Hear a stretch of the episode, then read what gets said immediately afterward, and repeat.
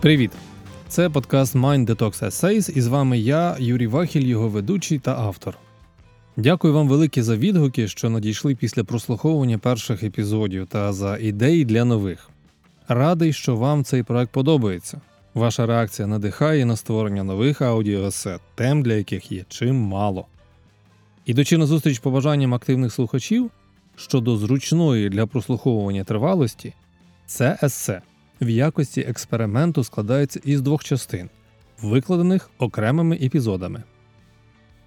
Моя сьогоднішня розповідь присвячена несподіваному спадкові, який випадково отримало людство від дуже відомої італійської династії епохи відродження. Спадкові, який нам залишили не бажаючи того, не усвідомлюючи його значення для прийдешніх поколінь. Це спадок у формі бездіяльності, результатами якої ми тепер регулярно користуємось, на які покладаємо надії та сподівання, які є тепер невід'ємними елементами будь-якого демократичного суспільства. Це верховенство права, свобода віросповідання, справедливість та рівність перед законом. Ця історія давно чекала свого часу. Отже, сьогодні її перша частина.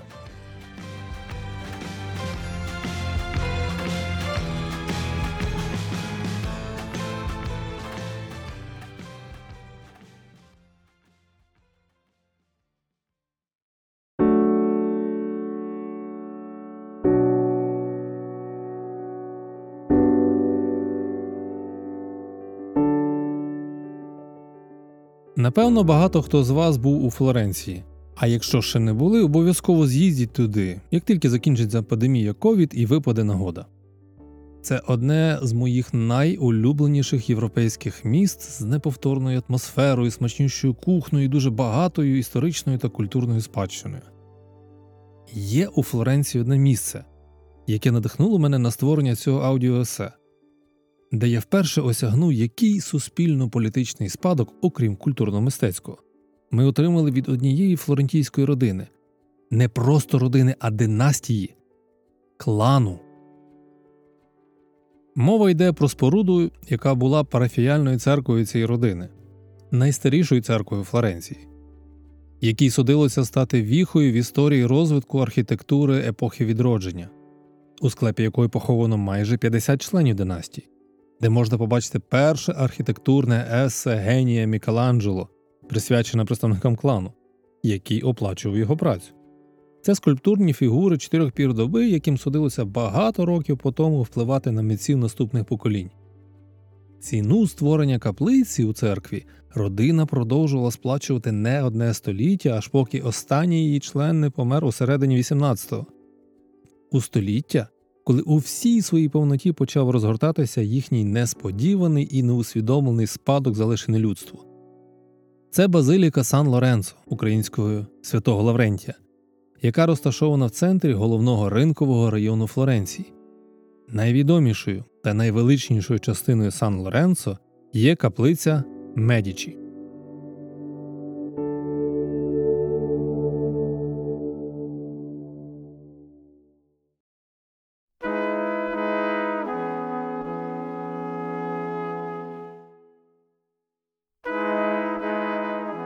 Флоренція у часи створення базиліки святого Лаврентія та каплиці Медичі була республікою.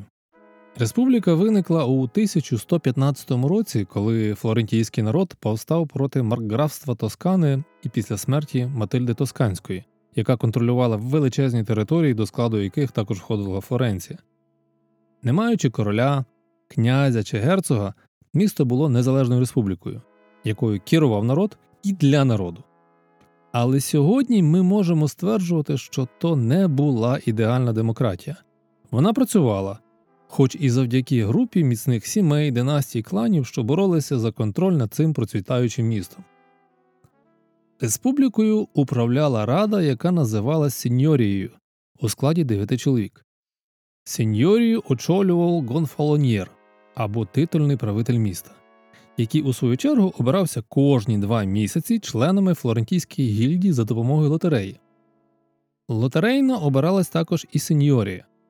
Щоб мати право бути обраним до її складу, потрібно було мати фінансовий добрий стан, не мати заборгованості, не перебувати в процесі банкрутства, бути віком старше 30, а також ще бути членом однієї з основних гільдій Флоренції. Теоретично правителем чи лідером Флоренції міг бути будь-хто від юриста до м'ясника. Результати лотереї були часто передбачуваними, і переможцями, як правило, ставали представники впливових родин. Навіть при тому, що реєстр імен у лотереї змінювався кожні 5 років. Щоб обіймати виборну посаду, потрібно було належати до родини, представник якої вже раніше обирався. Родина Медичі фактично управляла Флоренцією за спадковою ознакою з деякими перервами майже 300 років. Вони були флорентійською економічною елітою, здатною у повній мірі скористатися контролем плутократії над республіканським урядом. Медичі використовували багато відомих нам сьогодні, саме сьогодні, інструментів для отримання влади, серед яких були маніпуляції виборчим процесом, ну, наприклад, в процесі сортування та підведення підсумків, коли голоси банально вилучались, заповненням урядових посад тими, хто був особисто лояльним до них, створення політичних коаліцій з іншими родинами, використанням популярного нині політичного принципу «quid pro quo» ти мені, а я тобі обійманням посад верховних посередників чи миротворців для врегулювання суперечок між іншими конкуруючими фракціями, звичайно, в своїх інтересах. Дружба та громадянство, заступництво та держава були нерозривно пов'язані між собою у флорентійській політиці епохи відродження. Еліта розглядала себе як хранителя держави, ну і прагнула отримати можливість служити державі обмін на статус, визнання та прибуток. Відбувалась шалена конкуренція, в якій перемога одних загрожувала втратою статусу для інших. Потрібно було знаходити якісь рішення, потрібно було бути креативним. Медичі раніше за всіх зрозуміли важливість злиття політично централізованої влади у місті із соціальними мережами, коли твоя власна мережа стоїть на вищому щаблі у змаганні з іншими, отримує над ними політичний контроль, ну і при цьому здійснює власне відтворення а відтворення через шлюбні зв'язки. Медичі не були єдині в такому прагненні. Інші олігархи також шукали шлюбних зв'язків по всьому місту, але медичі розширили свою швидше, ніж інші родини. Вони створили цілу централізовану мережу шлюбів, створюючи нові контакти і при цьому уникаючи ведення справ з сімейними групами, з якими вони вже були пов'язані шлюбними зв'язками.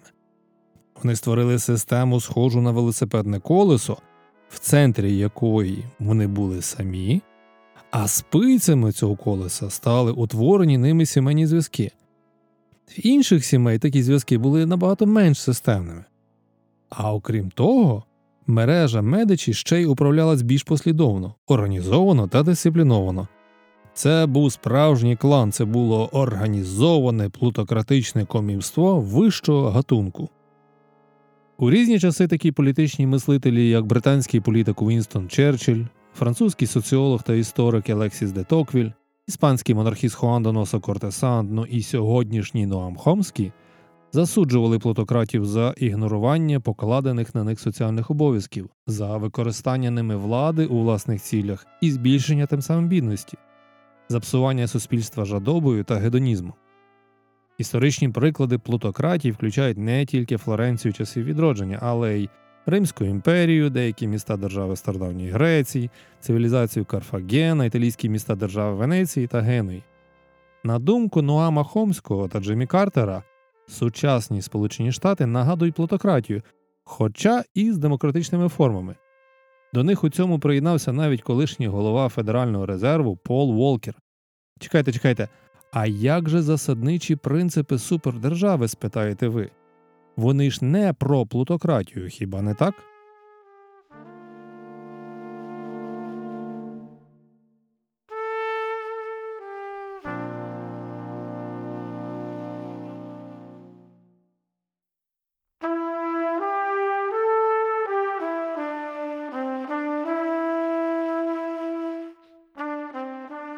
Протестантизм є другою за величиною формою християнства після католицизму.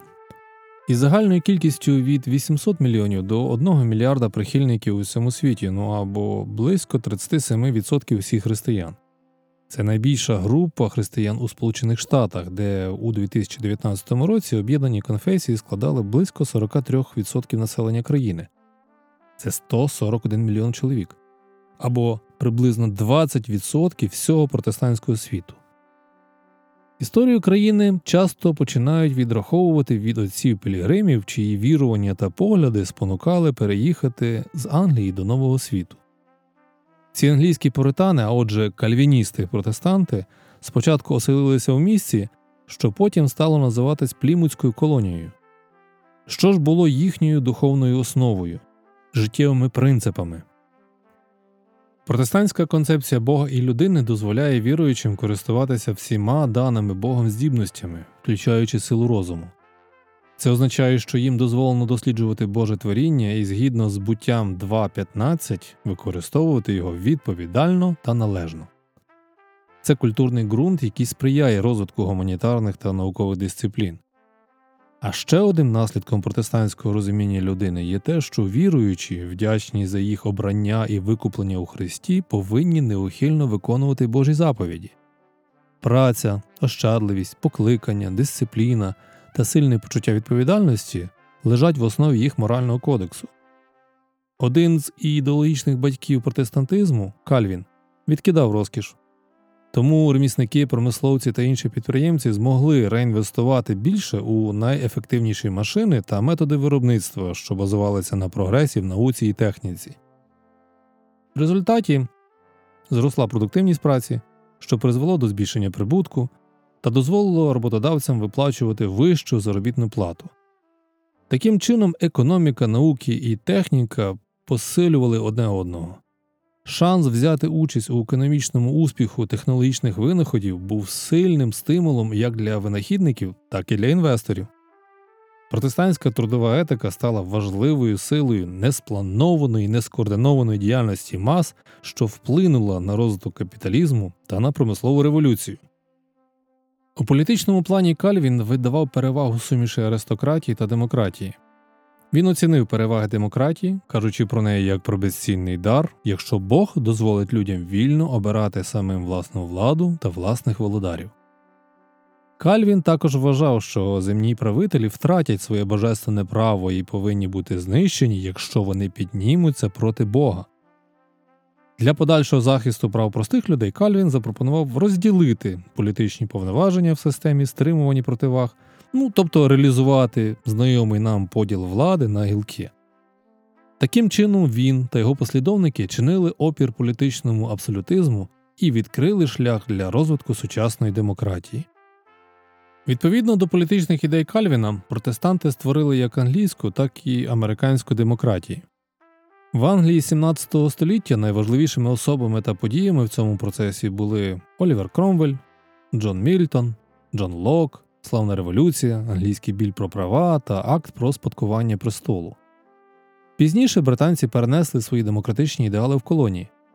У Північній Америці Плімутська колонія отців Пілігримів 1620 року та колонія Масачусетської затоки 1628 року практикували демократичне самоврядування та поділ влади.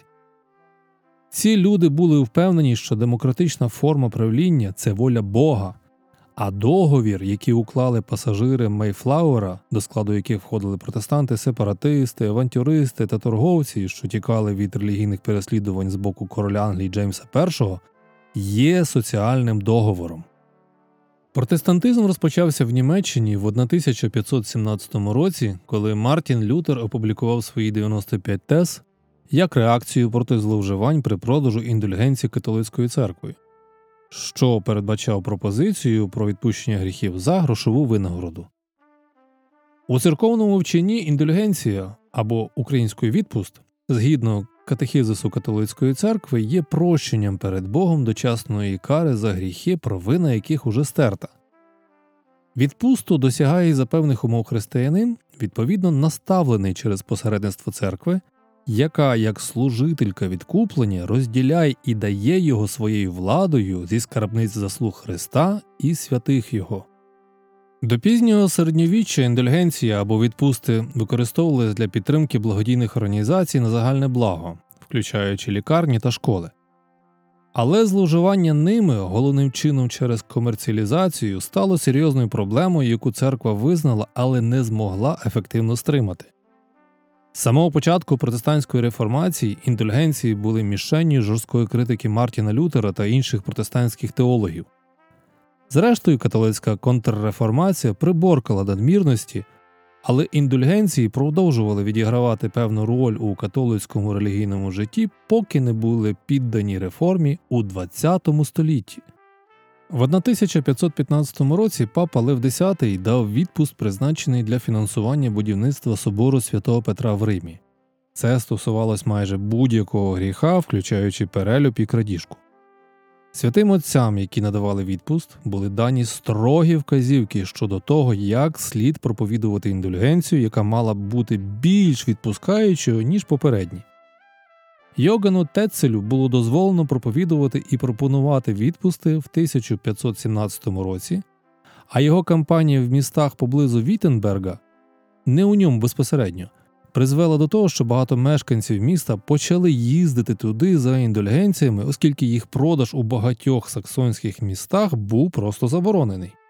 Мартін Лютер, професор моральної теології з університету Віттенберга і міський проповідник, мав досить негативний досвід з індульгенціями у міській церкві всіх святих, де за вшанування великої колекції реліквій можна було отримати відпуст. Він проповідував ще у 514 році проти зловживання індульгенціями та проти того, як вони здешевлюють благодать замість вимоги справжнього покаяння. Лютер особливо занепокоївся, коли його парафіяни, повернувшись із придбаними у Децеля індульгенціями, стверджували, що їм більше не потрібно каятись і змінювати своє життя заради отримання прощення гріха. Почувши те, що Тецель говорить про індульгенцію у своїх проповідях, Лютер почав ретельніше вивчати цю проблему. Він неодноразово торкався питання відпусту у своїх проповідях, пояснюючи, що справжнє покаяння краще, ніж придбання індульгенції. Зрештою, агресивна маркетингова практика Йогана Тецеля спровокувала Мартіна Лютера написати свої 95 тез, в яких він засуджував те, що він бачив як купівлю та продаж спасіння. У 28-й тезі Лютер заперечив вислів, приписуваний Тецелю. Як тільки монетка в карбничці задзвенить, душа із чистилища вистрибне. 95 тез не тільки засуджували такі транзакції, але й заперечували право папи прощати помилування від імені Бога, бо, власне, єдине, що на думку Лютера гарантувалось такою індулгенцією, було збільшення прибутку та жадібність, оскільки прощення є виключно прерогативою Божої влади. Він стверджував, що відпуст спонукав християн уникати справжнього покаяння за гріхи, вважаючи, що вони можуть відмовитись від них, придбавши індульгенцію. На думку Лютера, ці індульгенції перешкоджали християнам давати пожертву бідним та вчиняти інші акти милосердя, вважаючи, що посвідчення про відпуст є більш духовно цінним.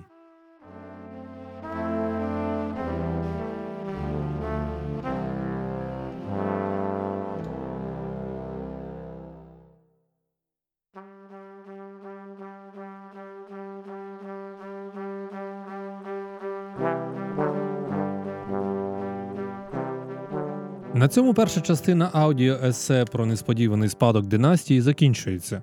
Продовження у наступному епізоді. З вами був Юрій Вахіль. Буду вдячний за ваші коментарі, міркування, ідеї чи питання. Прошу підтримати лайками і поширювати інформацію про цей подкаст і цей епізод у соцмережах. Контакти в описі. Там ви також знайдете посилання на використані та інші цікаві ресурси по темі. До зустрічі!